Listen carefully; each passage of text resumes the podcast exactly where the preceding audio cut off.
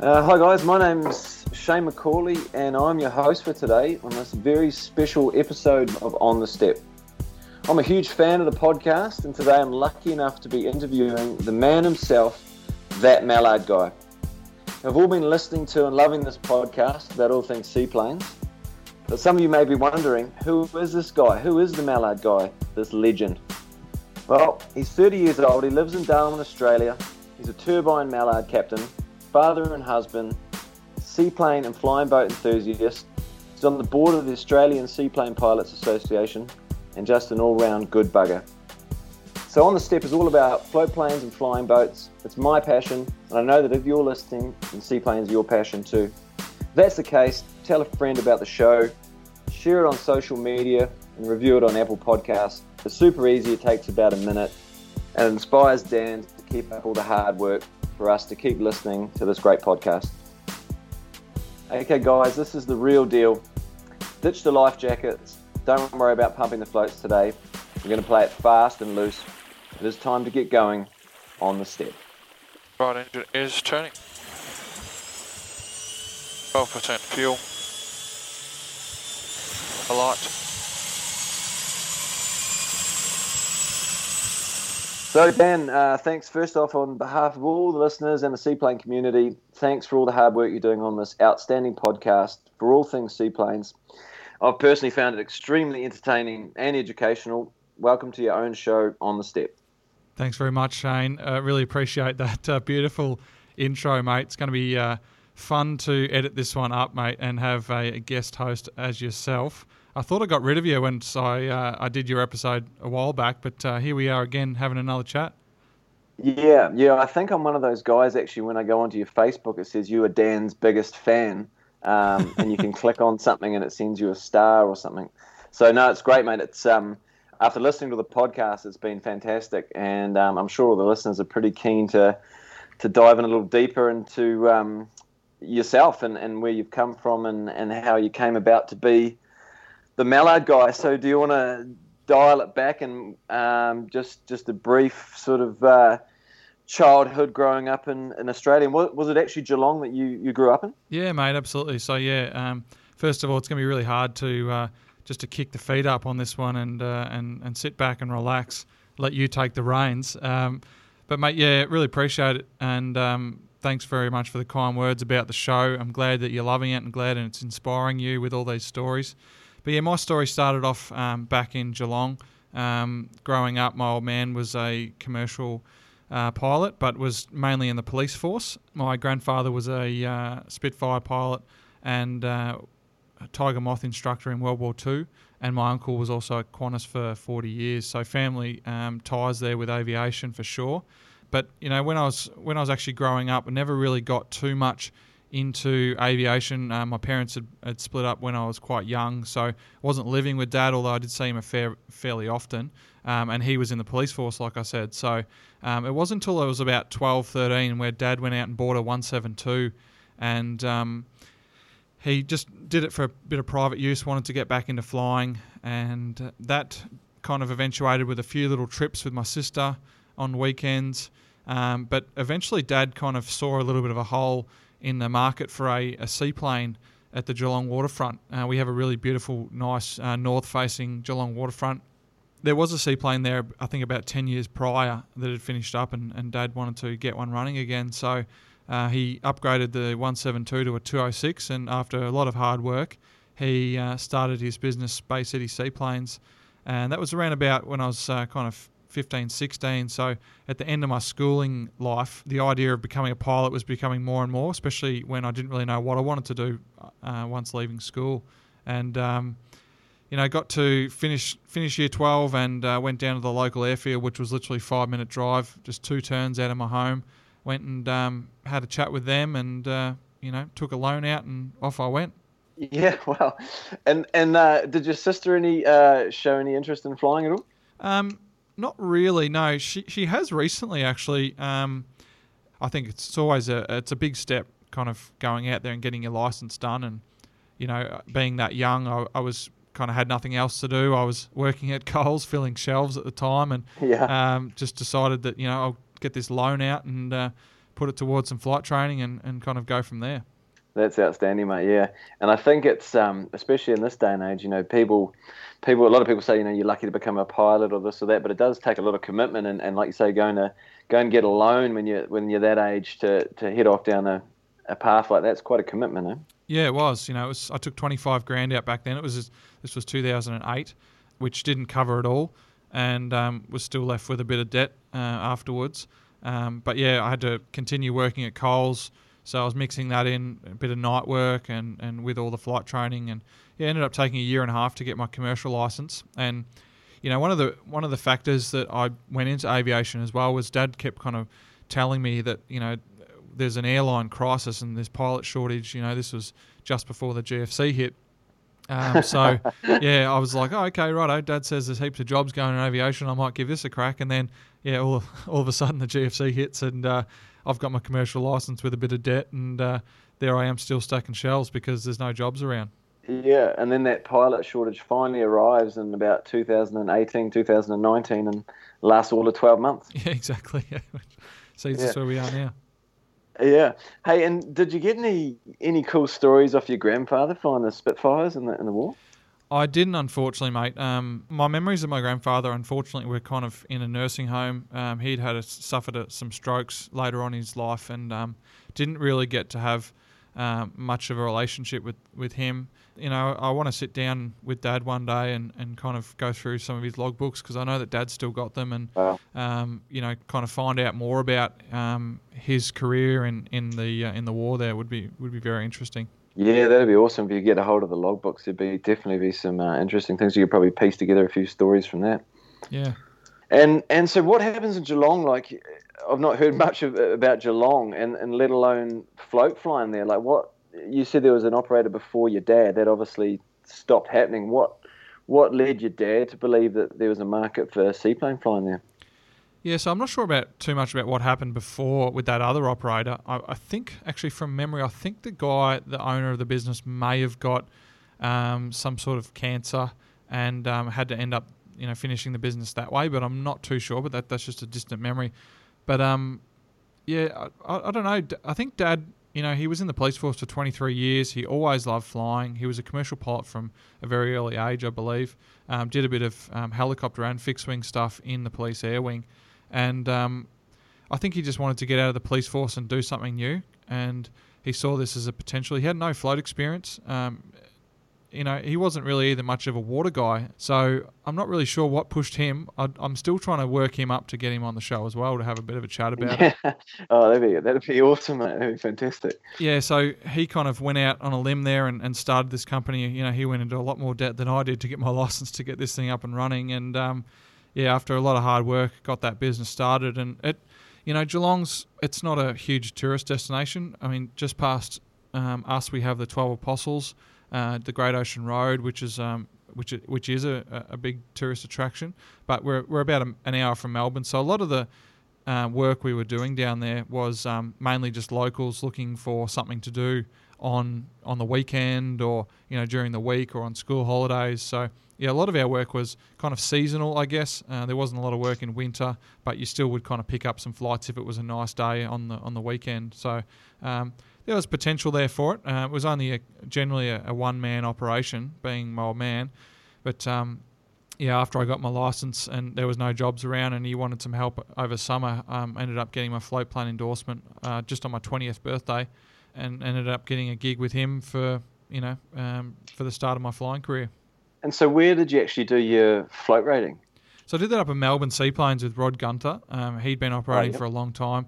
He has a little Cessna 185 there, and um, yeah, it was uh, really good. It was over two days. Drove up to Williamstown there, which is only about an hour drive from Melbourne.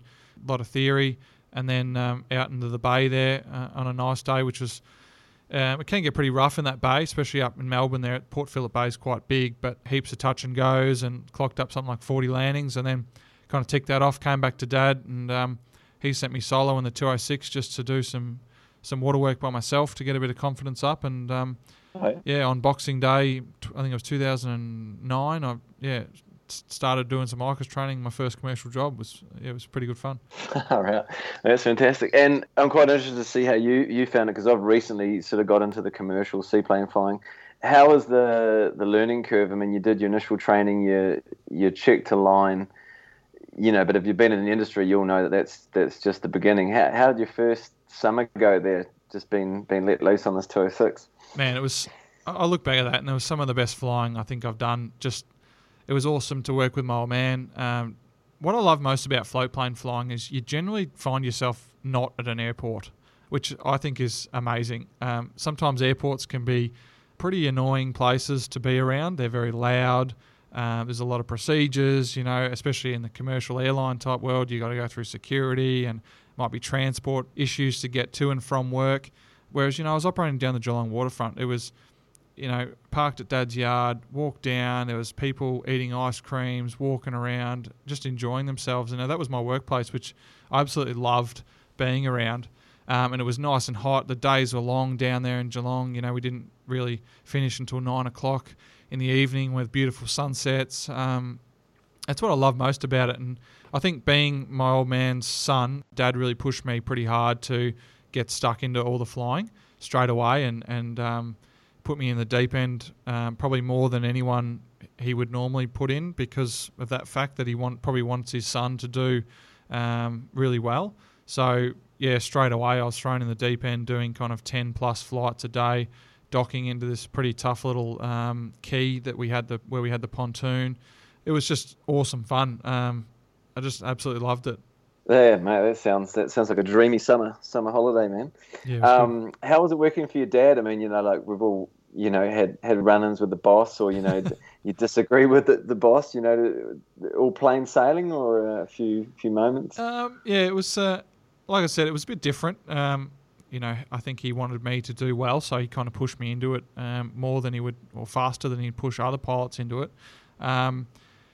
But yeah, I probably made it a bit hard sometimes to, um, you know, challenge that, you know, uh, chief pilot and, and, and junior pilot role. Uh, I probably pushed the boundaries a few times with um, what I wanted to do with, with my with my life at the time. I was very much into playing cricket, and uh, you know was generally taking most Saturdays and some Sundays off during the cricket season yeah. to play cricket, um, which which was kind of it sounds good, I guess, but um, that's where when all the flying was. So I was stuck there during most of the most of the midweek, not getting many hours up, and then kind of giving all the flying to Dad on the weekends. Which I mean, any commercial pilot these days trying to get a start would just be you know try and take every hour you know as as quickly as they could. Whereas I was kind of turning them away um, to play cricket on the weekend. So, you know, most operators are probably like, no, stuff you. You're coming to work the weekends, mate, because I want the weekends off. Or, um, so yeah, probably pushed the boundaries a little bit there. But um, yeah, um, no, it was it was Yeah. great fun. It was really cool to kind of, as I mentioned, I didn't live with Dad growing up, so it was um, kind of great to be around him and, and spend that time with him. Yeah, that's cool, mate. That sounds that sounds like good laugh. I've been in the flying for twenty something years, and I still can't get the weekends off. So I'll have to, have to talk to you about how, you- how you work that. Um, and so, did you do just the one summer for your for your dad, or did you do a couple of summers? Or Now, so I did um, two summers and just kind of one winter, I guess. Worked there for a year and a half. You know, as I mentioned, it was a one pilot operation, so Dad didn't really need a second guy. Um, so I was looking pretty quickly at trying to find um, a proper job in the industry. Um, I remember Dad, we kind of came to an arrangement where I'd get paid fifty dollars a day or ten dollars a flight. If I didn't get any flights for the day or just one or two flights, I'd, I'd pocket a huge fifty dollars. If I did ten flights, twelve flights on the weekend, it started to become a bit more um, worthwhile financially.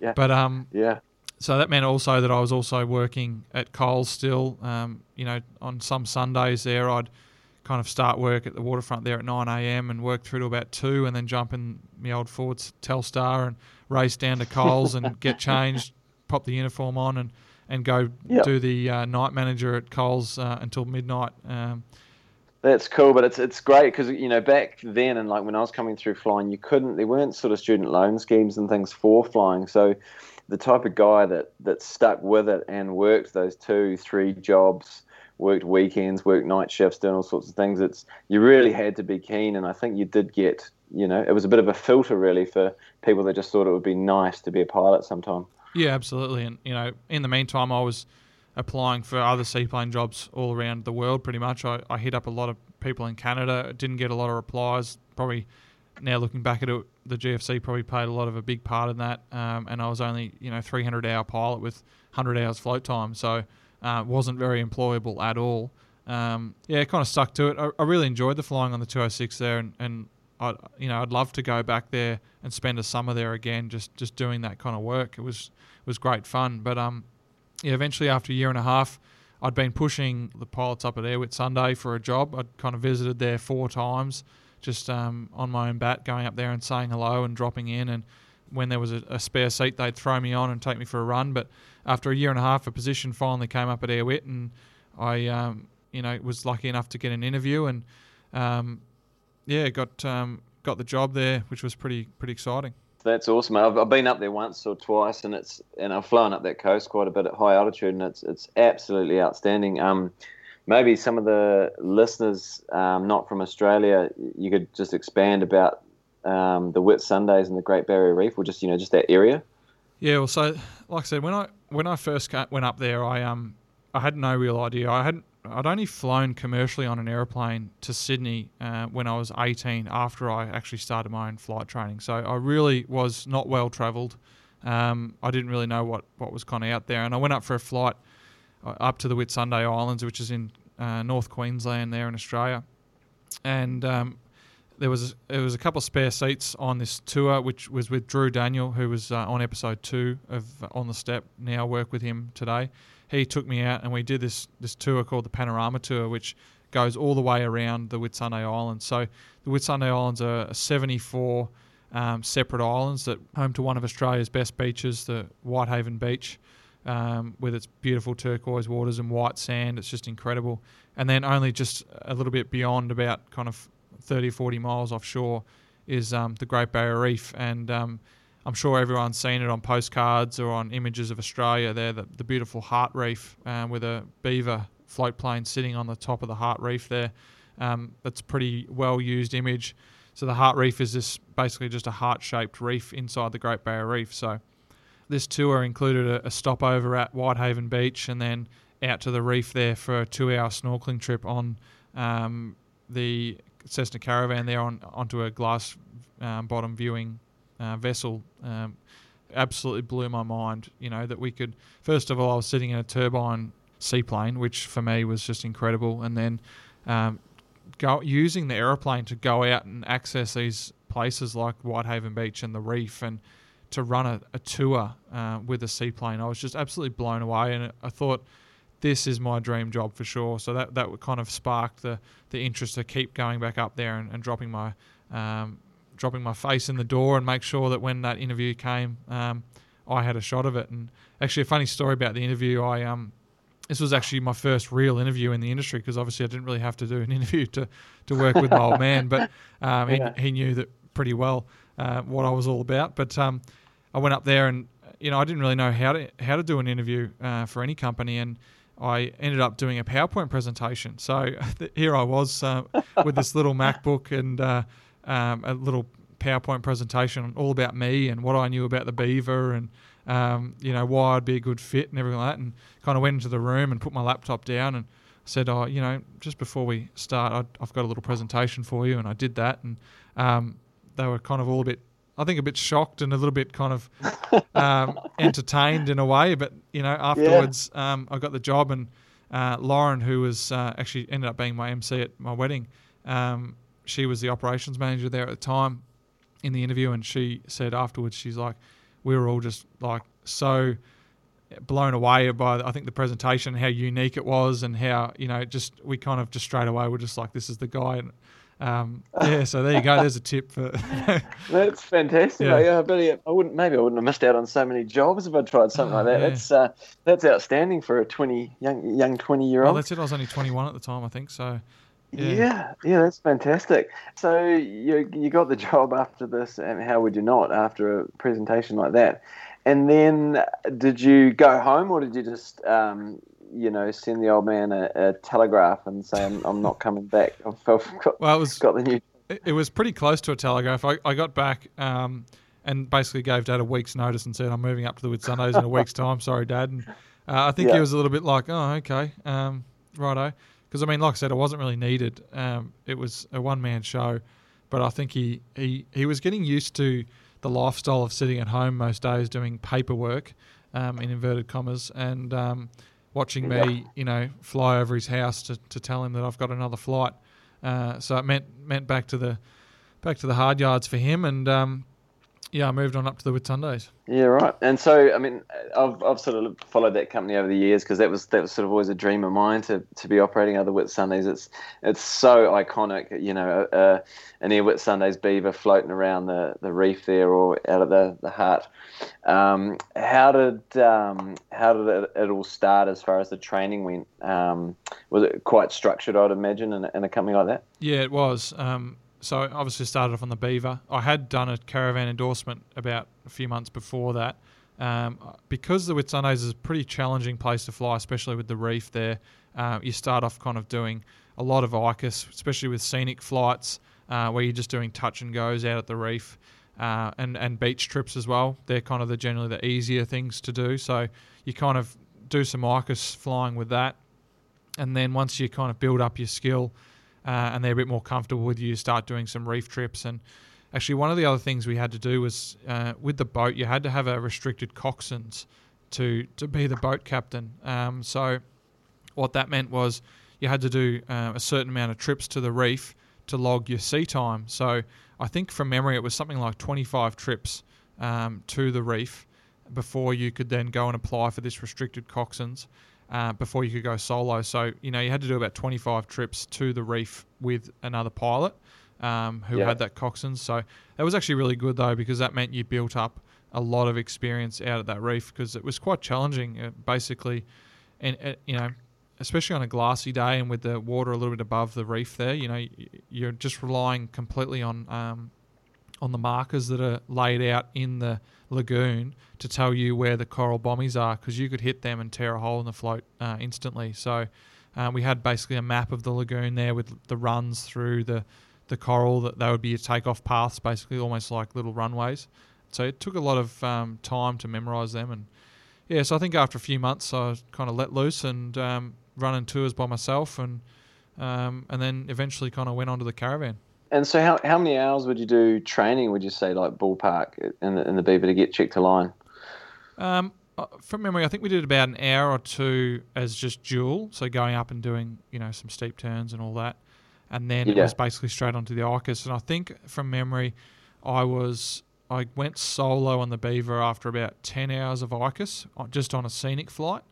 Um, okay, yeah. and then Yeah. maybe all up, I probably had about 30 or 40 hours of ICUS flying um, Yep. in total before basically I was fully checked and could do most tours by myself. And, you know, every now and again you might do something a little bit different, like you might go to a different bay that is only accessible in certain winds. So um, someone will just jump in there with you and you do ICUS again and go get checked out to that little area. And then, yeah, so it was it was really good um, training environment and, um, and and a lot of experience with the other pilots as well. Yeah, that's brilliant. It's, it's such a good way to do it, and, and and you know you know you've sort of reached the point where you're ready, when you sort of think, man, I wish this guy would just get out of the plane and let me do it, you know. Yeah. And and do you on those those reef runways? Does the do you ever get swell in there? Like, do you get the ocean coming over the reef and getting a bit of swell in the in the lagoon itself? So the reef we operated in, Hardy Reef, was uh, what's called a suspended reef. Um, probably not the technical term, I think, but yeah. So so it's imagine like a uh, a kidney shape. It was a kidney shaped reef, um, and on a high tide, the reef would be uh, sorry, the water would be straight up above the uh, the reef there. So any ocean swell you'd get from wind and whatnot um, would be taken, uh, would just go straight over the top. So you could not go there at a high tide. Um, Right. Okay. and and don't forget as well, the north coast of Queensland there, the Great Barrier Reef uh, does take out a lot of that ocean swell. So most of the swell you're getting is normally um, just wind wind swell type thing. Um, now, when when you had a low tide, the actual edge of that kidney shape came out of the water. So the whole reef basically came out of the water on a low tide, which meant that everything inside was protected water, and it would basically go to being like a little lake um, in the middle of the ocean. So it was a, it was amazing to see. So you could operate up to 25 knots offshore, you know, 50 miles offshore of the coast, and um, be on a low tide there, and you could be completely safe.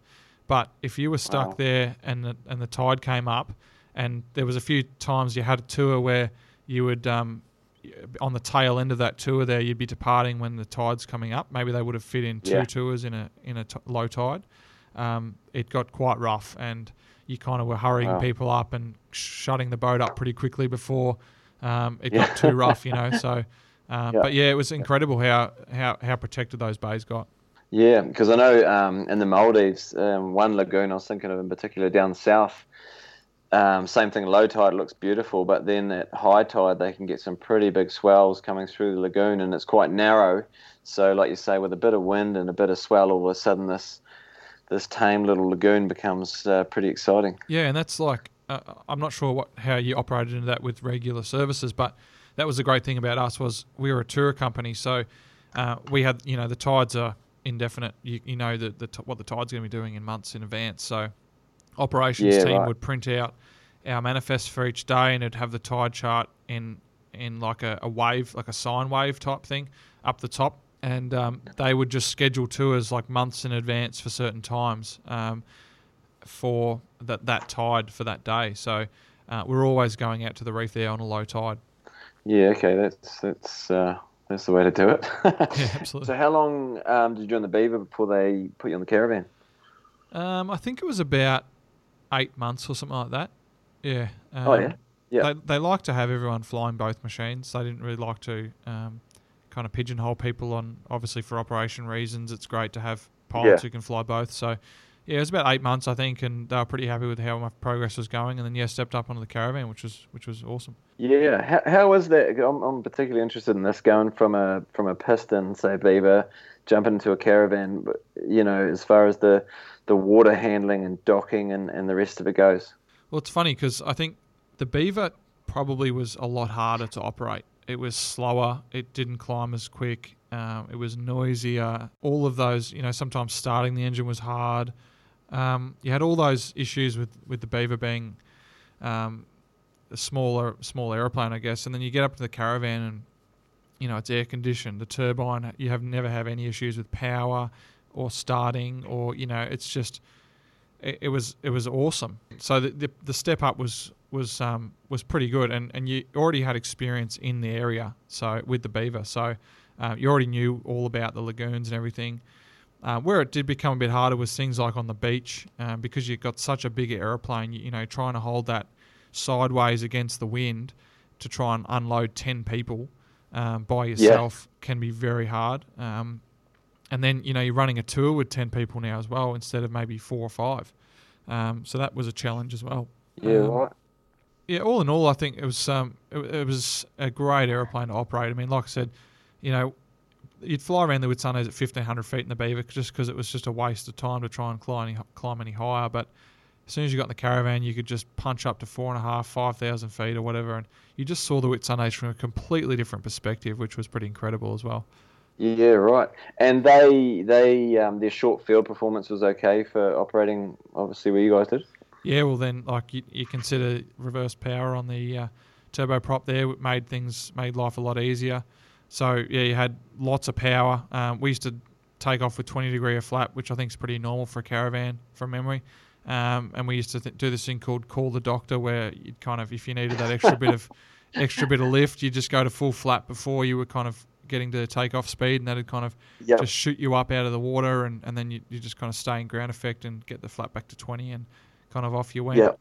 Yeah, I mean, they probably had a bit longer takeoff distances sometimes, but um, overall, they are, they are a really good operating machine. One of the issues with them, though, was the cycles. So we used to operate into Hayman Island and then, you know, up to the reef and Whitehaven, back to Hayman, back to Shute, and back to Whitehaven. It's just the, the longest sector sometimes to the reef and back, that was only half an hour. So um, you're kind of on average doing two to three cycles every hour. So it's pretty hard on those engines. Wow, yeah, you you guys didn't do hot turnarounds um, back at um, at the main airfield there. We did when we could, but most of the time we had to refuel, or you know, Yeah. it might have meant you know had to give the give the plane a good tidy before the next tour, or um, yeah. So we tried to as much as we could to save those cycles, but in the end it was pretty hard to. Yeah, right. And what was the deal? You guys had the the modified beavers with with the um, the modified wing and tail and things. Yeah, so we had a Beaver with a wing. It was called the Advanced Wing Technology, um, which for short AWT wing. Um, basically, uh, we used to kind of like to call it like the caravan wing. So obviously, original Beaver there, you, you, fly around with like a climb flap setting and a bit of a cruise flap Yeah. setting and everything. And, Yeah. um, this this uh, wing was about 200 kilos heavier, but I think you could lift 200 kilos extra or something around that. Um, but it basically performed like a caravan wing. So you take off with 20 degree flap and kind of get the flap up, and um, you just found that the the nose attitude was a lot better for for cruise and and um, for climbing, and um, you've you got a, probably an extra 10 knots of airspeed out of it as well, so that was good. And then uh, we also had wing fuel in that machine as well, um, so we could take up a lot of fuel in the wings for ferrying. It was just a, a transfer system, I think, that was gravity fed down into the belly tanks there, so you had to just keep topping the belly tank up, uh, which then ran into the engine there. But um, yeah, it was um, there was positives and negatives to it. I think overall, the, the pilots that flew those beavers would probably still choose the, the old school wing as, as their favourite. Oh, okay, yeah, that's interesting. Yeah, because I'm flying a beaver up here, and we spend the whole day climbing basically, and you know you got that nose so high up in the air you can't see where you're going. Even in the cruise, you know the nose is way up in the air. And uh, someone actually told me like from the outset, the because if you look at a beaver, it's actually got a negative angle of incidence when it's sitting just flat in the water. Um, that's why you you climb a flap out, and they reckon it's it's actually a bit of a a defect, you know, from Yeah, from birth.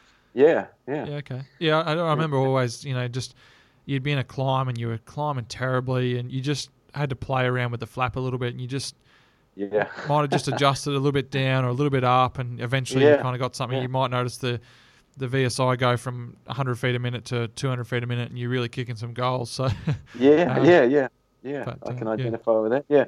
now, um, the Whit is littered with tourists and, and good-looking chicks in bikinis. Did Did you find any any nice girls down there?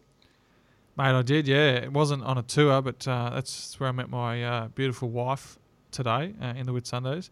Um, it wasn't on the beach, but um, she used to go there pretty regularly because she was flying helicopters around that area at the time. And um, yeah, so uh, kind of met on a fateful New Year's Eve, as most um, stories go, I think, and then uh, kind of hit off from there. And uh, here we are today. And was, she flying um, squirrels or A stars or EC 130s or whatever it's called Yeah, so that was? That was Jen's first job over there. So she um, she started off just on 44. She got the job with basically a bare commercial, which is pretty incredible. Um, she did a year on the ground at Hayman, and in that period, I think she logged something like 50 hours of ICUS when they kind of had dead legs and stuff like that. Um, Yep. But she was basically doing operations, and after a year of that on the ground and 50 hours of ICUS, they guaranteed her um, a spot at Hamilton Island. So she started on the 44 after a year on the ground, and um, yeah, she stuck it, that out for a little bit, and then ended up kind of once we got together, and you know there was a bit of a commuting distance. I was in Airlie, she was on the island, and she ended up taking a instructing role because of her teaching background. She's a qualified teacher. Um, she got into instructing and back on the mainland there, so did some instructing at Helibears, did a bit of turbine flying, and then um, eventually she ended up flying uh, the 130 up in Cairns, which was uh, kind of our next location we got to. Yeah.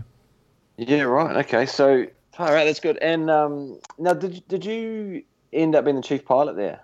Oh, I did a stint, yeah, for about three months, I think. Um, the the chief pilot at the time took he'd, he'd been at the company for a fair while, eight or nine years, I think, and um, he wanted to take three months off and go and do a, a season at the Horizontal Falls to help out, and oh yeah, um, yeah. and that left me basically in charge uh, for three months, which was uh, yeah, it was a great experience to be kind of say that you were the chief pilot at one stage of one of the Australia's oldest seaplane companies is pretty cool, and uh, it was yeah, it was good fun. Yeah, that's fantastic. Probably three months would be enough, eh? I, I think so. Yeah, I was pretty ready to Yeah. hand it back. I think when he came Yeah. back. Yeah, and so so you did what four or five years there in the end, and then then how do you leave Paradise, mate? You got the girl, you got the the float plane job in Paradise. Uh, what what do you go looking for after that? Well, yeah, it was tough. Um, so, you know, we love living in Airlie, and I love that job. Unfortunately, the company was kind of um, showing signs of not really doing that well, and um, you know, there were some days there that were, uh, you know, kind of wondered whether or not you'd be going to work with a with a padlock door. Um, oh wow, So yeah, things weren't really that great at the time, and um, so we kind of knew that uh, maybe the the dream was over a little bit and we had to move on and. Um, it was time to kind of do some instrument flying and, and take my career, I guess, into that next phase of flight, I guess. And uh, yeah, so pursued a, a, company up in Cairns and um, after an interview there, which was a bit more formal, and there was no PowerPoint presentation on this one, unfortunately. but uh, still, got the job. still got the job, yeah. So yeah, that was the next step. Yeah, right. And and so you're active, actively looking to get out of floats, or you, you know, had you resigned that you know I've done my float flying, um, I'm going to head towards the airlines, or was it just a just a job popped up and you fancy to fancy to move up the coast a wee bit? Yeah, no, I don't think it was ever like this is it for me for the end of my float flying career. You know, the my dream back then was always to fly in the Maldives as well to to get over there and do some twin otter flying and but I needed an ATPL for that, so I kind of thought, well, I need to keep progressing my career and uh, the next step was the IFR world, and I'd used the kind of caravan time that I had on floats to to get this job, and which was mainly caravan on wheels. So um, yeah, I kind of targeted them, I guess. Um, but um, I was never really thinking this is the end for floats. But I, but on the other hand, I never really knew when it would come back. And after six months of being at that company up in Cairns, there I um I read a, a job ad that was to fly a EX caravan over on on floats over in Vietnam, and um, my curiosity sparked pretty quickly and thought about maybe how cool it would be to do a six month contract overseas in an Asian country, you know, that would just be a complete culture change and get back into float flying again. So it turns out it was only six month break and, and then there I was over in Vietnam, um, all of a sudden, yeah, flying an EX caravan you know, out of Hanoi. All right, yeah, that's that's a yeah, yeah, quick move. Good on you. And and uh, what what was the time frame between applying for the job and, and getting up there? That was pretty quick, actually. Like you know, I remember the story. I was so I'd flown a caravan from Cairns out to Lizard Island, which is this uh, beautiful island just about an hour's north of Cairns, and um, there's uh, no reception in between that sector for your phone. And but I was on Lizard Island for a bit of a day wait or something, so I was went into their kind of waiting area and was on the phone. That's when I found this job, and I sent the email through, just kind of inquiring. wasn't really thinking too much about it at the time, but I was I kind of read the minimums, and I was like, oh, I wouldn't mind finding out a bit more about this, and um, so I took off out of Lizard Island, got back into Cairns, and I think I had about like two Skype missed calls or you know three emails or something, just being like, "We need to talk to you," kind of thing. I was like, "Jesus, this is quick." Wow. And then yeah, like yeah. literally, you know, I think a week later, I had an interview with the chief pilot Dave Radford, who's he's been on the show as well, who's an absolute legend. Yeah. And um, yeah.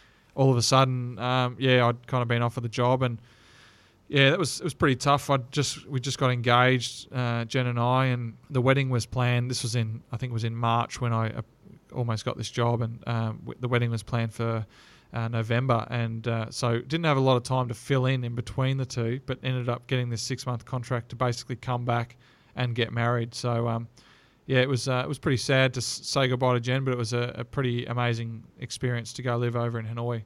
Oh, for sure, mate. Yeah, and and so give us a quick rundown on, on the operation up there.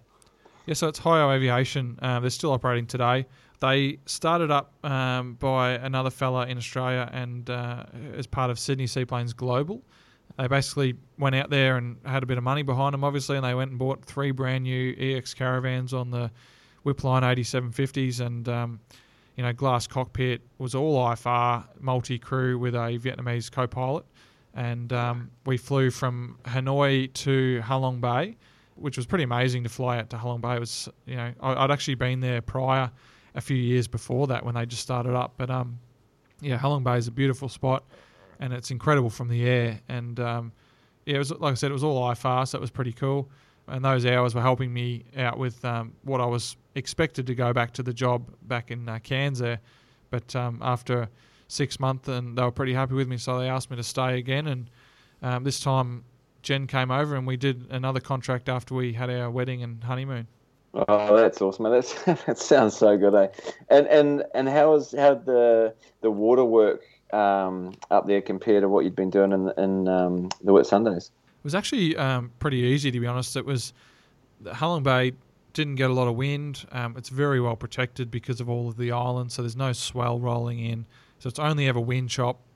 I think from memory there was only really one day that we were really kind of touch and go whether or not we should actually depart in this weather. And I was actually quite comfortable in it because I knew what the caravan could do uh, from my experience in the Whitsundays. So generally, it was light winds. It was you were kind of always landing on a lake almost. It was um, it was quite simple, and, and to be honest, it kind of got pretty boring pretty quickly because it was landing in the same area all the time.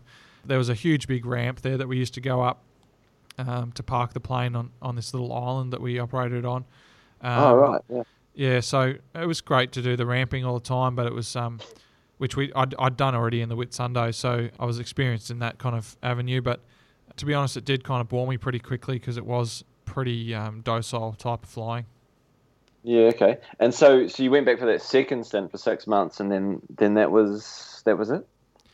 Yeah, well, um, it was actually quite funny. So on on our honeymoon, um, so I'd already organised to do this contract again, um, and Jen was going to come over this time, and, and we were going to spend six months. And um, that that first contract that I did, we had it was just Dave and myself as the captains. Um, so the roster was really um, ad hoc, and it was basically uh, sold as as per the schedule. That was what your roster would be. So you'd still get the normal leave that you were, or the, the time off for flight and duty purposes, but um, you had to be basically there whenever they had flights on. So there was no real, uh, you know, weekends or time where you could go away as such. But on this second roster, there was a third captain coming over, so we were like that kind of sold it to us a little bit more that you know we'd have basically a nine day fortnight. So every second weekend, Jen and I could shoot away somewhere in Asia and just have three days to ourselves exploring different places. And um, she came over just before Christmas, and I think three days after she arrived, the third captain that we got in uh, was hit by a car on a scooter and fractured his hip in three different oh. places or something. Yeah, um, yeah. So unfortunately, he had to go back home to Canada, and that just left Dave and I back to this uh, as per the schedule roster. So um, uh. that was pretty frustrating, and you know, it left Jen kind of she wasn't working at all, so she was kind of at the gym most of the time giving the uh, the bike that had uh, Netflix attached to it the, the slowest pedal speed possible to keep the Netflix running. Um, That's good. One way of keeping the missus in, in uh, shape. Eh? I don't know about that.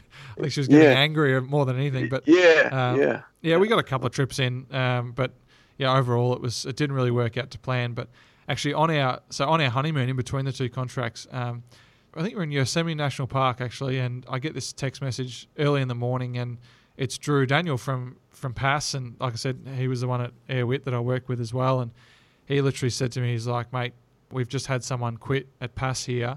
I reckon you should get your resume kind of tidied up.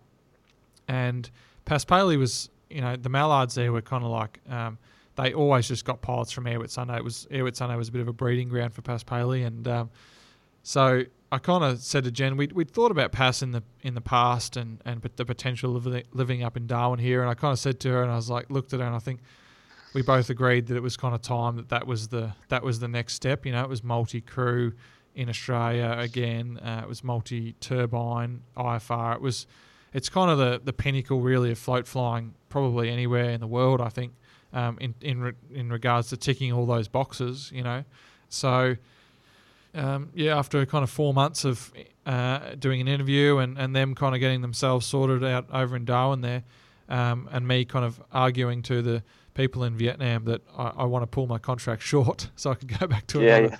another job in Australia. Um, we finally got out of there and um, started off uh, with where I am now at PAS. So that's quite a cunning ploy. You take your, your wife to um, deepest, darkest Asia until she's not really loving it, and suddenly Darwin looks like quite a quite an attractive place. Yeah, it's uh, sometimes it's pretty hard to make Darwin look attractive, but um, yeah. yeah. Oh, well done. I did. Well done. so then you came back, had a bit of a holiday, presumably, and then turned up in Darwin with your uh, with your rucksack and uh, joined uh, Paspaley Aviation. Yeah, it was literally it was probably exactly that, man. I think I finished flying on a Friday and got to Darwin on Sunday, so and yeah. started work on Monday. So I literally changed jobs over a weekend internationally. Um, yeah, do not yeah. recommend that at all. Um, it doesn't seem to happen in many other industries. It just seems to be aviation, you know. And I guess if you've come up through GA, you know, if there's a job going and it's offered to you, you get there, you know, on the overnight train, pay for yeah. your own ticket. Exactly. Yeah. yeah. Yeah, so I was there. li- Like, yeah, I think I joined a bit of a party on Sunday afternoon, and yeah, literally was flying in Vietnam two days before and had to start work the next day. It was, it was, um, it was pretty crazy, but um, yeah, and it was awesome to to get back into it in, in Australia and um, yeah, jump into the the learning curve of what is the mallard. Yeah, right. And so I guess myself, like most of the listeners, we, we all want to want to join Paspaley Aviation and fly these these turbo mallards. So just talk us through. You arrive on a Monday. You're fresh out of Asia. You got a bit of bit of float time on on on uh, conventional float planes, I guess you call them, and uh, you're going to drive a mallard. I mean, you must be pretty stoked. Yeah, absolutely. It, it was um, once again another bit of a dream to get onto this aeroplane. Yeah, so we started off um, straight away into kind of the, the ordinary stuff you do, reading the ops manuals and all that kind of crap that you've got to do to tick all those boxes early on. You know, then we went into this really detailed ground school, which was run by our chief pilot Andrew Lawler, and it's um, he's done a really good job of setting up a really good ground theory course. Uh, that runs for about three weeks, going through all the systems. Um, and you know even over over the top of all the you know engine stuff with PT6s that even though I'd had 2,000 hours of PT6 time, whatever, you know it's all covered again, which is really good, I think. Um, and then you know you go out, you start off by doing just some general handling. Uh, we generally do a lot of the um, the air and ground stuff first, so you kind of go up there, general handling, some circuits. You go out and do some IFR stuff in the aeroplane, and this is all in the left seat as well to be uh, to start with because you've got to get your type rating for the aeroplane. So you're up there in the left doing all this stuff, and then eventually you get um, in and, and take it onto the water for the first time, which um, is an incredible experience. Obviously, being in a hull, you know, you're sitting a lot lower than the float plane. Um, Yeah. Water splashing over the windscreen. You know, you, it doesn't get blown off by the prop. Um, it's all all these different things. You know, no water rudder. You know, using the the engines to turn and all this kind of stuff. So that was a huge eye opener. And then then you get a, a check ride for your type rating, which um, it's it's an interesting as one as well because um, this whole multi crew with the co-pilot in the right seat acting as a co-pilot and also the examiner, it, it creates this really interesting dynamic in the cockpit where you know the guy's supposed to be the co-pilot to help you out, but also has to leave you long enough to kind of let you make mistakes to potentially fail you. I guess if you know what I mean. Like so, I, I remember Yeah, one yeah. one example was we were kind of airborne and there's a few fluffy Darwin clouds around like there normally is, and um, he's like, "Are you going to turn the weather radar on?" And I was like, Yeah. "No. "Do you think I should turn it on?" Kind of thing. like, you know. yeah. uh, and he's like, "Yes, I think you should turn it on." Okay, I'll, I'll can I? And then you've got to remember that he's the co-pilot, so. I- I'm like, I went over there to turn the turn the weather radar, and he's like, "No, Yeah. you've got to ask me to turn it on." Yeah. It's like, Jesus, this is confusing, but okay, yeah, Yeah. righto. and that was that was one of the hard things about multi crew. Eh? I'm sure you probably would have experienced that as well. Is you know, there's the co-pilot might have left, or someone might have left the GPS on a different page to what it should have been. It's not on the map mode anymore or something, and all you have to do is just lean over there and press the back button. But you're the pilot flying. You've got to ask the guy to to go down there and change that GPS back, or you know, something like that. It's um, it's a different world, the Yeah. old multi crew stuff. Yeah, for sure. There's a few. There's a few procedures flying the uh, seven eight seven like that, where the you know the flying guy is not allowed to, you know, load the FMC or, or whatever. But you know, you're sitting at 30,000 36,000 feet with the autopilot, and you know it's not a problem for you to load the, the FMC. So sort of the way around it is you give the other guy control, and you do what you want to do, and then you take it back. Um, and so you can just keep handing the other guy control, which doesn't change anything. You just tell him that he has control, and, and you do what you want to do, and then he gives you control back. So there's ways around it, but yeah, it's, it's certainly uh, certainly a different way of doing business when you're used to just quickly doing things yourself. Exactly. And so, so you do your full type rating and your your check right in the left seat, and now you've got to hop in the right seat and start line training. Yeah, so the, I mean, the first thing is you go out in there and do like a left seat, uh, sorry, a right seat orientation type thing. So you go out there and, and now go and plonk it on the water again after you've got your type rating and start to do a bit of familiarisation in the right seat. And then straight into um, line flying. So you're with obviously a line training captain and um, you go out there and start smashing some hours out. So the minimum we have for any FO before they get checked to line is 100 hours of line flying in the right seat. Um, Yep. but that's a that's an absolute minimum, and it's very rare to see pilots do that that little amount of flying before they get checked to line, um, because the aeroplane is quite complicated, and also it just takes a long time to get used to it on the water, and we don't actually do a lot of water work. Our sectors are kind of generally kind of two hours long, with some water work at the end there, and you're sharing that around as well as a as a multi crew. So. Um, it does take a long time um, to get. I've heard of guys who have done over 250 hours of uh, line flying before being checked to line as an FO, and that's not because of uh, the skill level. It's just because they're not getting and getting out there often enough. Um, there might have been a slow period, it might have been the wet season, and they're only kind of flying one or sometimes one day a fortnight. So yeah, that's probably one of the negatives. But yeah, I think I, I came at the right time. I came at the start of the dry, so we had a, a few charters as well as our pearling flight. So I think I did about 100 um, and 10 hours or something like that and was, was checked to line. Yeah, right, right. And so I I've never flown a flying boat. I'm sure heaps of your, your listeners haven't. What is the big difference and, and how does it just change your world when you hop out of a float plane? I mean, I guess I guess you turn up and you think, you know, I've got a I've got a bit of float plane experience, and um, you know, how difficult can it be? How's the how's the difference? Well, it's yeah, it was a huge difference. I mean, the first thing is obviously the the point of contact. I mean, a float plane has two points of contact there with with both floats, so you could imagine that as like a car, and then um, with your flying boat, you've only got the one point of contact with the hull there, so you could kind of compare that to your bike. So you've got the bike versus the car type thing. Um, so on the step there, it creates a, a bit of a, an issue with the floats out on the wings. So you want to make sure the wings are nice and level as long as possible, which when you're doing turns and whatnot creates some issues. So you got to be right on top of that. But the biggest thing I found was the the transition from you know displacement taxi into or being on the step. It just porpoise was was a huge issue. There's a lot of power from those turbines, and you know it kind of it kind of goes up quite quickly, especially when you're light. And then if you're not if you're not setting that attitude correctly um, as quick as possible, the the aeroplane just kind of leaps out and almost comes back down, and, and then can start a pretty aggressive porpoise up and down. Um, and that was a real struggle uh, for a long time. I remember being so comfortable in float planes that I, I did think I was pretty cool and, and pretty good at what I was doing. I, I really felt like I had the touch of where the step was on a float plane and had kind Yeah. of mastered that pretty well. But all of a sudden, this just kicked the confidence out of you, something shocking. And yeah, it was a, huge learning curve. And but you know, from talking with other people before, especially like people like Coe, who was back in the day, or even Michael Steers, who flew them in the Virgin Islands, like I think everyone who has flown a Mallard has has kind of had some sort of issue with getting used to that attitude uh, when transitioning onto the step there and and uh, and dealing with porpoising.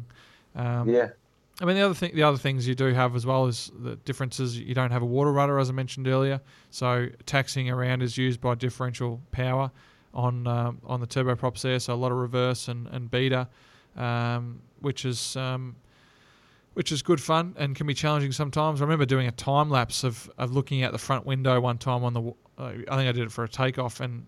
Um, the amount of left and right turns I did whilst taxiing on the water, I looked, and it just showed so easily on this time lapse. I was just like, man, I cannot keep this thing straight on the water. It is yeah, super Yeah. hard.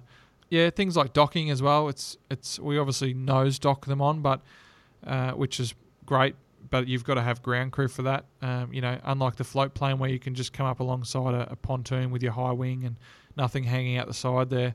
Um, we I've, I've never seen that with a mallard, um, which you know could cause some issues. Obviously, with the turboprop being so low, and you know if you would go straight over a pontoon there, there's issues with that might be might hit the actual actual dock, uh, and then you wouldn't have any dock hands there because obviously the the prop would be right over the top of the dock there. So, and then you got to worry about the, what the float's doing out the side there. So I'm not really sure how a dock would go um, side on with the plane, but um, yeah. I've I've seen a few um, pictures of gooses. I think those guys at Wilderness is it Yep. Wilderness Air? I, I see they they dock side on sometimes. Yeah, but they have the Uh, advantage with having retractable floats, so they can retract one float, which would be the, the opposite side to the docking, which Yeah. and if and if they can drop that wing right down low, it really lifts up that other wing way up into Right. the air there. And I'm not sure whether they actually retract that opposite of that the docking side float as well, um, Yeah. but that would get it out of the way. And um, that helps a lot. You see those machines docked up, and it looks a bit weird to be honest, because the plane's almost Yeah. almost t- flipped over, you know. But um, that obviously works pretty well. But yeah, we can't do that. Another great thing with the inability to dock means we have to start picking up moorings or dropping the anchor. So that means accessing that nose bay through the co-pilot's um, under the dash there, which um, which is great fun. The first time you do that and pop your head up through the hatch and you see the the two turboprops there right in front of your face. Um, blaring away, and then you've got to use the hook there to pick up the the mooring line. So that's um that's a great bit of fun and, and, and a real difference as well. Mate, that's outstanding. So, so, so, talk me through, talk me through a takeoff in this mallard, like, and, and all this, this porpoising and, and, and trying to keep the thing straight. And how does it go from from the start of a takeoff run? Yeah, so once we've picked our takeoff path there, we'll uh, line it up, and then basically you've got ro- full right aileron and full right rudder and full backstick to start off with. So Wow. straight away, yeah, um, and that's obviously to counteract all of those turning effects to the left.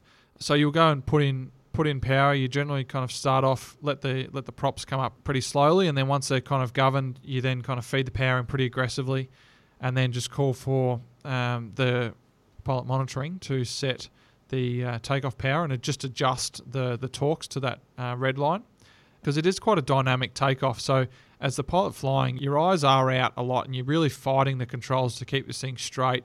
And you know, once you've kind of set roughly near that takeoff power, the plane's almost coming up out of the water, and um, that's when it starts to become quite critical to set that step attitude. So, yeah, so you kind of getting up near full power and calling for the, the, the pilot monitoring to set the power for you. So they're adjusting it finally.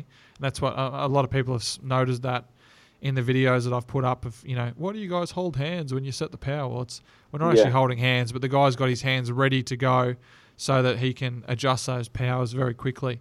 Once that's kind of done, your eyes are outside the whole time. You're really focusing on the horizon to to get that attitude set, to keep the wings level, and to keep the plane straight. Like I said, it does your left pretty hard. Sometimes you've got to actually pull the right engine power back just a little bit to keep it straight. Um, so once you once you're on the step though, and you've got a bit more authority through your rudder um, due to the airflow, um, it's pretty uh, easy to keep the plane straight. But in those first stages there, I've, I've had an aborted takeoff where the plane just wouldn't wouldn't straighten at all, and it just kept going left, and we almost got into this kind of spiral of a left turn on the water before even getting onto the step there. To and we had to abort the takeoff because we just couldn't control it. Um, yeah, right.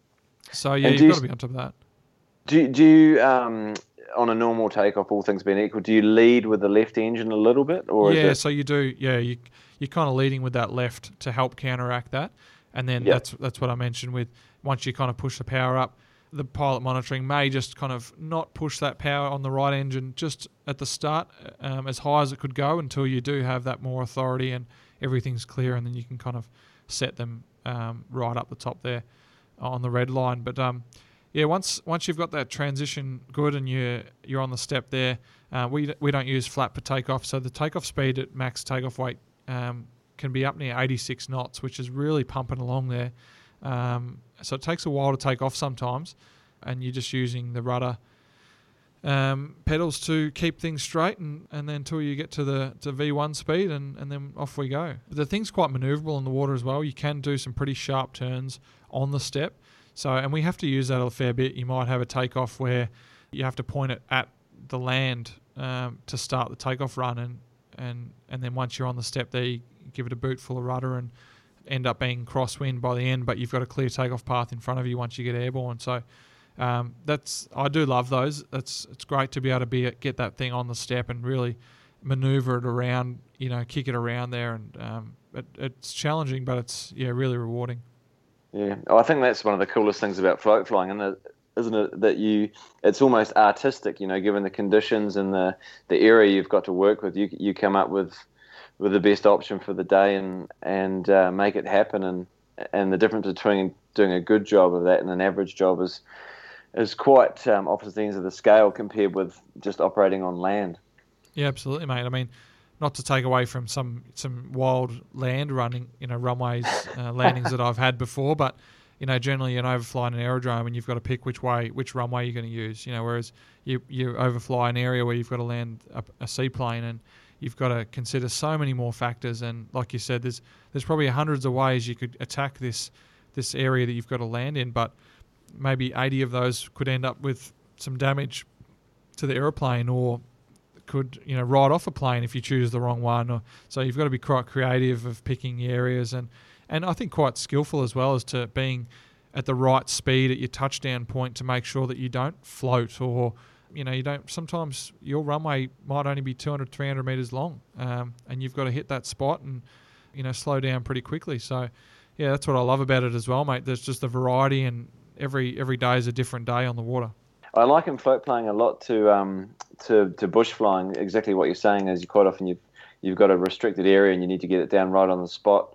Um, and also to tail dragger flying with that, you know, getting up on the step, you know, you're lifting the tail of a tail dragger up, and, and as the tail comes up, it, it swings to the left. And so I think um, I've seen a few adverts of um, guys advertising for seaplanes, and they sort of said, you know, if you don't have too much seaplane experience, then you know we'll look at tail wheel experience as, as pretty valuable time.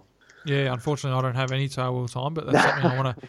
I want to change in the future. I think uh, one of the only yeah. flights I've actually done in a tail wheel is with you, mate, in the one uh, 180. So uh, pretty stoked on that little trip. You gave me a little go. I don't know if I really passed that that uh, takeoff, but um, it was certainly good fun. And now, can you those wingtip floats? Um, I don't know the technical name for them. Can you put those in the water if you're doing a, a step turn, or I mean, if they accidentally touch the water a wee bit, is that a big deal? We don't do that. Um, you can step turn still quite aggressively with the wings level. I have seen videos or photos of, of mallards or other big flying boats where the wingtip float is in the water on a turn. And I think that kind of probably goes back to where those operators were operating in, generally being kind of lake areas where the water is generally quite smooth. Where we put these machines in, the, the water can be quite rough, and the wing floats are not designed to take much of a load at all, and, and they're actually designed to shear off so that they don't get caught um, too badly and cause the wing dragging through the water. And so, no, we don't put them in the water at all, um, and that's mainly because of the conditions that we operate in. Yeah. Okay. Oh, that's interesting. Yeah. So, um, Aviation, I, th- I, think there's several different branches, are they? But the the mallards themselves are primarily, well, up until recently, I gather, have been primarily just in support of the pearling.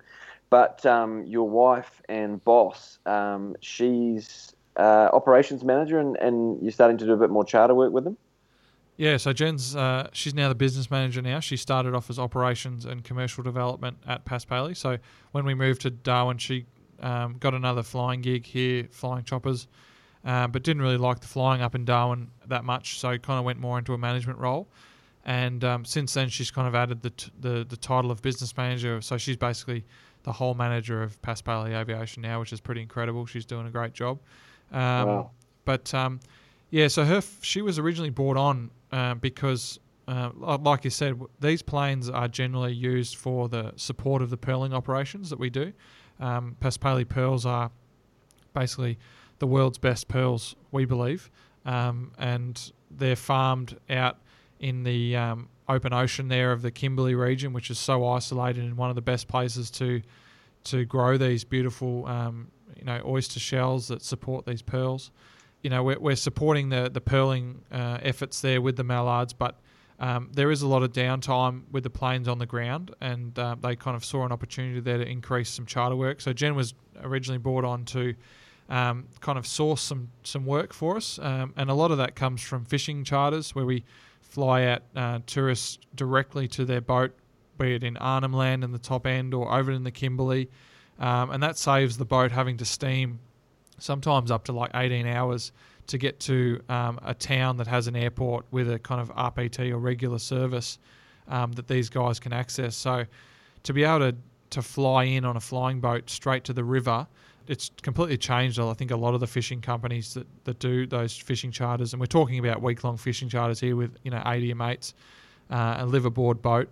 Um, so that's been great fun, and then also some coastal camps. Uh, the one we've been operating to most notably was uh, Kimberley Coastal Camp, um, located near Mitchell Plateau, over in the Kimberley there, and um, dropping off some guests to uh, to their location, which has completely changed the way they operate as well because they they now have a direct flight from Darwin, which they didn't previously have. So to get there previously was quite a mission. So um, yeah, we've we've changed the way they operate as well. So yeah, obviously with COVID, um, it's changed everything again. Uh, we've really lost all of our charter work pretty much this year.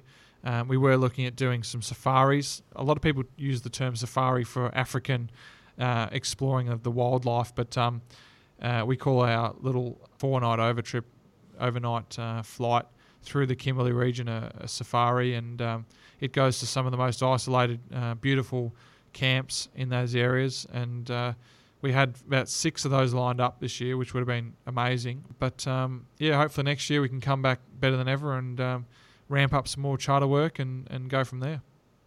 Yeah, that's fantastic. Eh? I mean, good old Jenna, Jenna sort of um, seen seen the market for that. But again, it just goes back to the, how amazing that mallard is. Eh? I mean, how many machines can you? I mean, how many people can you put in that thing? Uh, we can take up to 13 passengers uh, total for uh, all operations, but um, generally, for the kind of length of flying that we're doing for for a charter, we're kind of find that about eight is a good number because you know a lot of these charters have got a lot of gear with them, um, and they're going to some pretty isolated places where you don't have fuel. So you've generally got to have return fuel, uh, which is pretty incredible because um, you know you're generally flying about three and a half to four hours from Darwin out and back. Uh, you've got eight people on board and bags to a remote location, and you can do that without a refueling stop. So um, yeah, it's pretty incredible what that machine can do, and that's why they're still around today. Is because we have to fly such long distances and take big heavy loads. Um, not really any other airplane being manufactured today um, can do that at this stage. Yeah, yeah, it's funny. I, I, sort of have that conversation with passengers most days about the Beaver. They say, you know, why are you using a 1961 Beaver designed in 1947? And it's like, well, you know, short of going and buying a, a $4 million turbine, there's nothing else that will do the job. And, and in the Mallard's case, I mean, is there a replacement? What do, what do you do? Well, I think, yeah, one of the only real uh, replacements at the moment would probably be the Albatross, which uh, then you've got to kind of look at and go, well, it's never been turbine um, modified. Well, it has been once. There's, there was one made, but it didn't really kind of take off. Um, you know, it's it's still an old aeroplane that's not in manuf- you know not being manufactured anymore. So I don't really see it being a replacement for the Mallard at this stage. Um, the Dornier Seastar is another one that's kind of in production or trying to get in production at the moment. It's been around for a long time trying to get um, produced, but I, I mean, even then, it's I think it's still only it's less max takeoff weight than us, and its total payload's less as well. So um, I don't see anything replacing the Mallard for this operation at this stage. Yeah. No, and, uh, and if that thing flies as uh, as well as it looks, it'll be pretty bloody awful, really, wouldn't uh-huh. it? Yeah. Oh, yeah. Exactly. The other, the Seastar. Yeah. Yeah, uh, yeah the Seastar. Yeah, horrible bit of kit. Yeah. Oh, that's cool, mate. Yeah. And so I've heard you say before that, um, or one of the other podcasts probably, that your engineers, I mean, they can't get parts for these mallards now. They're, they're manufacturing parts from scratch. Yeah, so a lot of the time we have to basically send parts away to um, people who design. I don't really know too much about it, but um, yeah, send these parts away with the blueprints and another part to get them remanufactured from scratch. So um, that's a huge issue we have is, is parts. Um, you know, you can't just go back to the um, the original manufacturer there and, and, and tell them to whip a few parts up for you. So you have to kind of um, be a bit creative with all this stuff, and obviously it's very hard for aeroplanes to continue flying with, with dodgy parts. So you have to make sure everything's by the book, and by the book means a lot of money. And yeah, so we're lucky that we're backed by a very good company, uh, being Paspaley, and and I think one of the other success stories, or the reason why the the Mallard is so successful, is because it's not it's not you know your your tourism operated aeroplane out there that only su- only survives on that tourism money. You know, it's a big company that uses these aeroplanes basically like their Toyota Hilux, you know, to um, to get the job done um, for the company, you know. So I think that's the reason why they're still around today as well. Yeah, amazing. And, and we could talk about the Mallards for the next uh, four hours, but um, covered quite a lot of stuff on the Mallards with, with some of the other podcasts. It's been pretty interesting, especially talking to um, some of those older fellas that have flown them on the west coast of um, Canada and the States and that. Eh? Yeah, exactly. No, there's been some awesome yeah. stories so far, and uh, don't worry, Shane. There's going to be some more people coming well, on to tell some uh, some stories yeah. for sure. Good, good. All right, because I do worry. Um, now, um, Seaplane Pilots Association of Australia. You're part of that association now. Well, sorry, you you you're on the board, are you? Or yeah. So um, the end of the financial year in Australia, there they had their annual general meeting, which was just about a month ago, and um, uh, I put my hand up to be on the general committee, uh, which was uh, so that we've got a president, vice president, secretary, and treasurer, and then five committee members. We're not as big as the SPA or Seaplane Pilots Association in Australia in uh, America, but um, we've got about uh, I think about 400 members or something like that. It's uh, I'm just a committee member at this stage, but um, you know I'm helping out with some of the social media stuff, and uh, I'm going to be getting on our president in the next kind of few months once he's kind of settled. He's a, he's the new president, um, so it's his first time in this role. So um, I'll kind of be able to share a bit more about what we do in that uh, role. But as a general, we we're kind of supporting seaplane flying in Australia. We uh, promote safe flying of seaplanes. Um, we work with uh, national parks and and waterways uh, officers, basically uh, people involved in those areas, to make sure that we have access for private and, and sometimes commercial operators to to operate into the certain areas in Australia. Yeah, like I said, I'll get um, David Gears on in the future and, and kind of uh, share a bit more details about what we do in the organisation. But um, yeah, it's it's really cool to be involved in that. Um, I've always been uh, well aware of their presence in Australia, and it's kind of really cool to be for the first time in my career um, be on, on a board of a, a committee for for an association. So yeah, very exciting times for that. Yeah, that's cool, mate. Oh, it's good to see guys like yourself, yourself doing it. And I remember reading your, um, well, I listened to the podcast and read your presentation on the wheels up landings, and just to get that um, promotion of that sort of information um, out there and, and, presented to all your your listeners and, and for the seaplane um, association and get it out there. It's pretty valuable stuff, eh? and, and when it's presented by sort of um, you know knowledgeable people, well-respected people in the industry, it's um, I think it has it's far more impact. I know every landing, mate. I uh, I do my puffer uh, yep. that you taught me. So um, yeah, yeah, some some good info coming out there. Keep it up. No, thanks, man. It was um yeah, that, so that was a presentation I did last year um, at that Seaplane Pilot Association um, annual kind of meeting that they have, and you know, a lot of the Seaplane Pilot Association is made up of um, of private pilots, um, and and I think they really appreciate having some more experienced, um, you know, commercial pilots out there and, and kind of sharing their knowledge. So I had a lot of people that night come up to me and express that they really appreciated um, that presentation and, and they're going to consider, you know, the wheels more prudently, I guess, in the future of their flying. So it's good to hear that kind of feedback the big one for me was in, in, in your in your podcast. You know, at, at, that presentation, you said, you know, who, who thinks there's going to be more wheels up landings in the future, and, and presumably everyone put their hands up, and, and you said, well, you know, who thinks it's going to be them? And that uh, that's pretty powerful, um, powerful thing, and get you get you thinking and and, and uh, taking it all a bit more seriously. Yeah, it's good. Yeah, well, that's it, and and, and you have to question yourself that because, you know, even uh, like I said in the podcast as well just because I fly the Mallard doesn't mean it's not going to happen to me. And I think there's a there's potentially a lot of pilots out there who think that they because they've got a lot of experience flying seaplanes that um, accidents aren't going to happen. Well, so you know what, what, why isn't it going to be you? Why is what are you doing to proactively make sure that you're not going to be the next guy? Because it does happen. I mean, the states had four wheels down water landings in like the last six weeks. Um, two apparently were on the same lake ten days apart and we're talking about turbine engined seaplanes here. It was a Beaver turbine and a, a Kodiak, I believe. Um, yeah. These are not just private pilots that are doing them in their little, you know, uh, SeaReys or Icons or anything. You know, these are big machines that carry a lot of people, and there should be some more consideration. And you know, one of the other effects of as well that I didn't mention about that in that podcast was it affects the whole industry because now insurance companies are going to be raising the costs of insurance for amphibian seaplanes and just seaplanes in general, probably because oh, these yeah. accidents keeps occurring. So, yeah, and it shouldn't happen. I'm just passionate about the fact that it should not happen. If you can do your checks properly before landing, there is no reason why anyone should do any landing on the water without at least going through minimum one probably two checks. They should be checking that gear twice before every landing, not just on the water, and making sure that that gear is in the right position.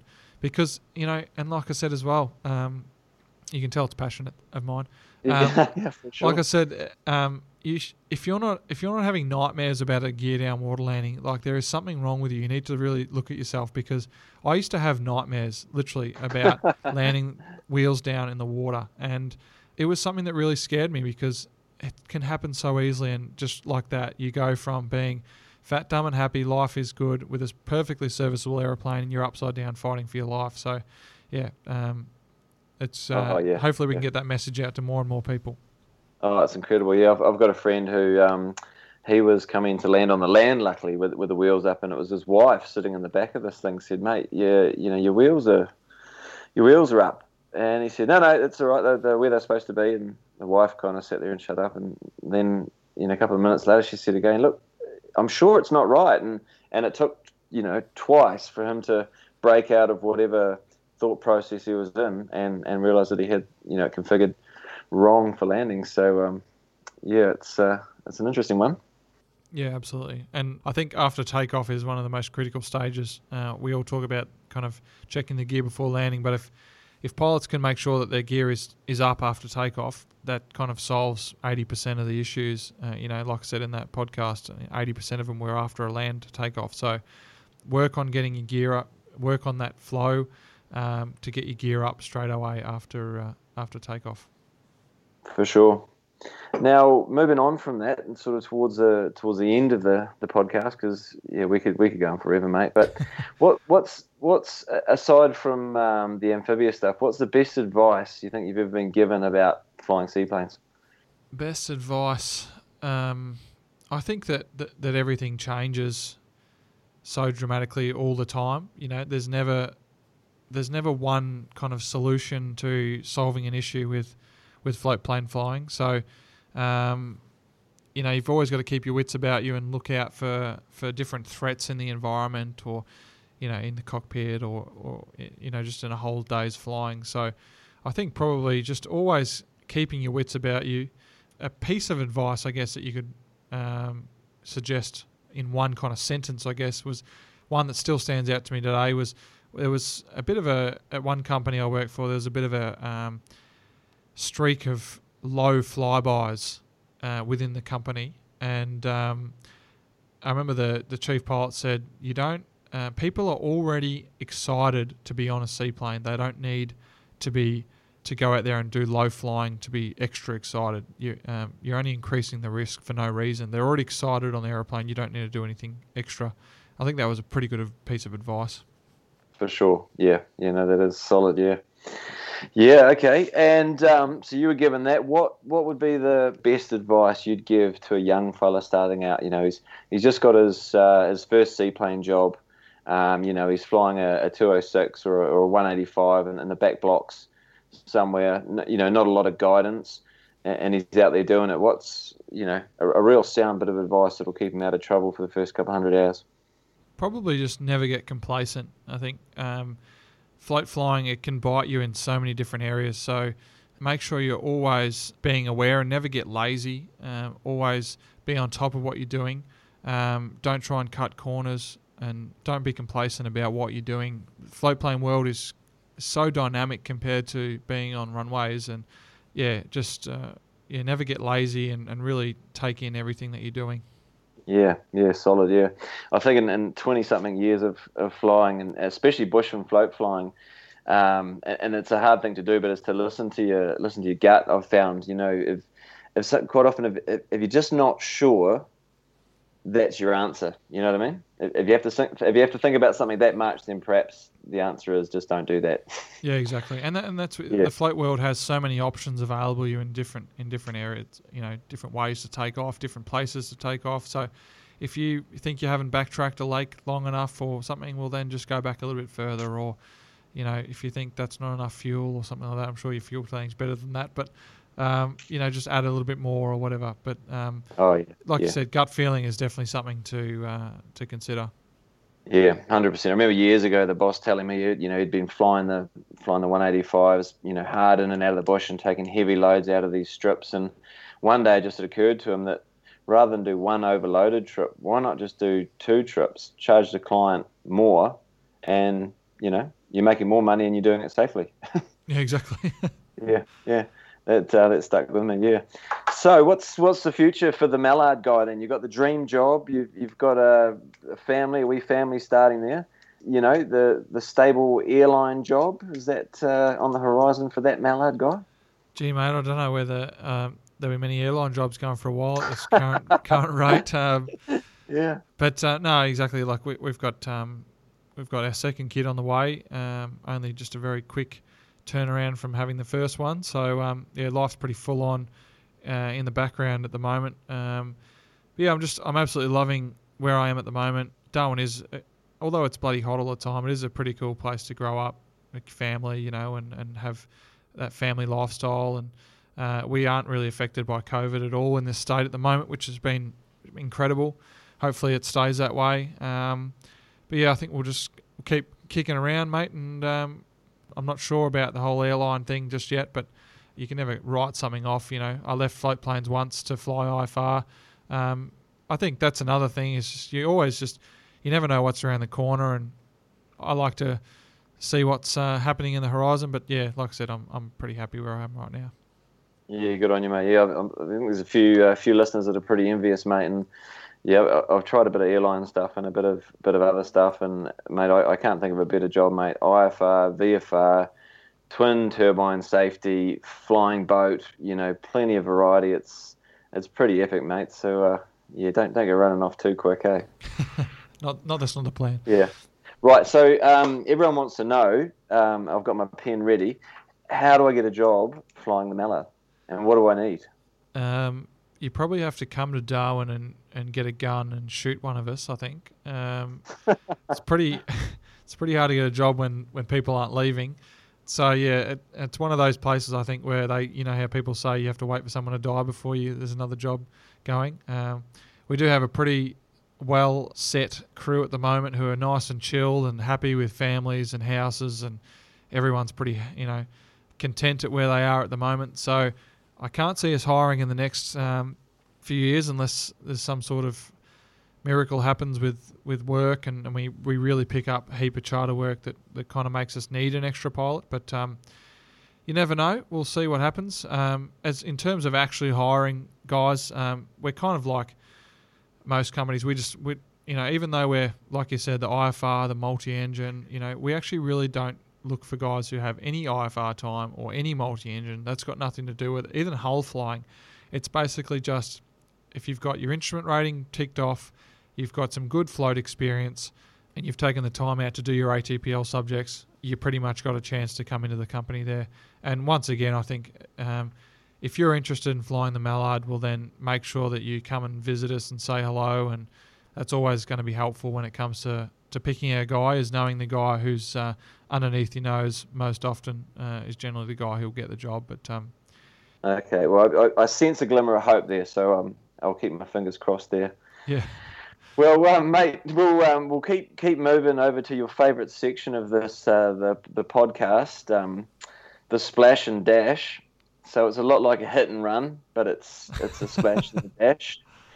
Now, I don't want long-winded answers. Just Okay, need to be sure. just the first thing that comes is to that, is mind, that the mate. crowd? Is that the crowd feeling that all my answers, all, all everyone's answers are too long? Should I cut Oh? I'll, I'll, I'll, I'll give you a bit of a debrief on what people are saying. Okay, uh, cool. No later. Um, favorite seaplane other than the Mallard? Beaver. Is that short enough? We're talking about the seaplane, aren't we? yeah, mate. Yeah. yep. Okay. Right. Um, would you rather fly a Beaver or a Caravan on floats? Right now, I think I'd rather fly Beaver. Right. It was a rugged as day, really rough day out there, pretty choppy, gnarly, squally winds. It's getting dark. You're low on gas. What machine would you want to be in? It's a great question. I might have to use this one, mate. Can you write some of my uh, splash and dash questions for me? That was that was a really good one. Um, probably just a Mallard. They're super stable in the air. You've got the twin engine uh, safety, as you mentioned. Can go IFR at night time, so last light doesn't matter. Do shoot instrument approaches. Yeah, happy days. I'll choose Yeah. a Mallard. Yeah, pretty awesome, mate. Yeah. Uh, Beaver or 206? I think because I flew the 206 before the Beaver, and it's been a long time, I'd I'd like to jump back into 206 again. Okay, beaver or mallard? Um, mallard. Beaver or modified beaver with the uh, advanced wing tech wing? Beaver. Okay, good, You can tell you've you're flying a beaver at the moment. Just a little bit. Everything revolves around the beaver. Life revolves around beaver, Dan. Um, best experience in a seaplane, your best day at work, a, a memory that'll just stick with you forever. You you were sitting there just going, I have cracked this. One memory that comes to mind straight away was flying Slash from the Guns N' Roses in the caravan from Hamilton Island to Hayman Island, and then landing on the water there. And uh, his wife screamed a little bit as we touched down. Um, so it's pretty cool to say I made Slash's wife scream. um, but um, It all comes back to beaver. I think I think probably um, going solo in the Mallard as a captain that was pretty cool. I bet. Yeah. And we did we did a cruise ship scenics out at Kuri Bay, um, and it, it got pretty pretty rough and windy, and um, had to actually do some valley approaches into from over the land into the end of the bay there, which is pretty tight, and um, it was you know some pretty full on weather to and, and wind and kind of short landing areas and, and I think that was when it was really like, yep, this is cool. I'm really having this is an epic time. Yeah, yeah, that's cool. And there's nothing like being the boss, is there? You know, the, the buck stops with you. You you tend to pay a bit more attention, and, and consequently, when it comes off well, you you know, you, you feel like you've you've done a pretty good job. It's a nice feeling, eh? Yeah, well that's it. And and we've you know, as a, a multi crew, the FO actually has limitations on what they can do, and it makes sense. Even if they're the most s- skilled pilot around, um, in the end, it, it it falls on the captain. So um, there are certain conditions where we have to take over as the captain, and that was certainly one of those days. And it was, you know, that's what I mean. It was it was epic to just be like, sorry, this is specifically captain only kind of weather. I don't want to sound like arrogant or cocky in that, but um, I'm going to have to do the flying for now. Um, and and kind of yeah, really just kind of putting that machine in the spots you wanted to to be in, kind of thing, and um, really manhandling it. Um, yeah, that was that was great fun. Yeah, that's pretty cool. And the last one, mate, if, if you could jump jump in the Mallard with a bunch of mates and and uh, a few green cans, where would you go for the day? You don't have to pay for it. You can just head off. Um, I'd love to just go back to the Whitsundays and like I did, luckily enough, last year with the Rathmines trip, but it was terrible weather. But I'd love to just um, take that thing around the Whitsundays, go to the reef, go snorkeling, take it to the beach, have a few green cans on the beach there with you or a few other mates, and uh, that'd be pretty epic, I reckon. Yeah. Well, mate, I'm, I'm a starter, so um, let's uh, let's actually You can be make that happen. Yeah, yeah, yeah. I could be the Well- uh, the uh, what do you call them? The servant, the the dolly trolley, the trolley dog. Yeah, well, Yeah. Yeah. the dolly trolley, that's an interesting trolley. yeah, yeah, yeah. Mate, I've probably got enough float time to be your, your flight attendant, so we'll um, we'll work on that one, mate. But um, hey, uh, thanks for everything, mate. Like uh, we got in touch on Instagram a few years ago. I remember emailing you uh, or just messaging you on Instagram something random about I think seaplane flying in Australia. I, I was looking at getting into floats, and, and you were really helpful, and, and you have continued to be be uh, super helpful and um, you know knowledgeable and, and always free free with that knowledge and and um, and these podcasts have been great for the whole industry. I think so. Thank you very much for everything, and uh, thank you for allowing me to interview you on your podcast. And uh, thanks for the listeners for coming on the step. Now you can contact Dan at go ahead Dan. that mallard guy at hotmail.com or find me on Instagram, as you mentioned, at that mallard guy and say hello. I love saying hello to anyone who's interested in flying seaplanes or even interested in the mallard. Drop our message in and uh, we'll have a chat. Sounds great, mate. Hey, well, um, good luck with number two. And uh, hope you guys keep busy enough out there. If, if you're not busy, we've got plenty of work for you up here, mate. All right, thanks, mate. Thanks very much, Shane, for being a great host. And uh, if ever I want to pass on the reins to anyone, I think uh, yeah, you can be my um, second in command any day. Yeah, for sure, man. Ass- assistant director. Yep, exactly. Okay, we'll write that down. Perhaps we could just put it on uh, the Spotify there. Assistant director. Great. All right. Hey, thanks a lot, Dan, and um, take care. Cheers, mate. And that's the show for today, folks. Now it's time to share the episode, tell a friend, and review with Apple Podcasts. Your normal host, Dan, is back with your next episode, and here's a little taste. So, my wife and I got together in 1997, and we had an albatross, uh, a couple albatrosses in Fort Lauderdale that were flying with private owners. We had a couple mallards, a couple gooses. And I said, you know, my long-term goal uh, when we, we go down this this road, is that I'd love to get married in an albatross, but I want to make sure you understand what you're getting yourself into. Uh, so we need to go fly one. But until next time, everyone, thanks very much for coming on the step.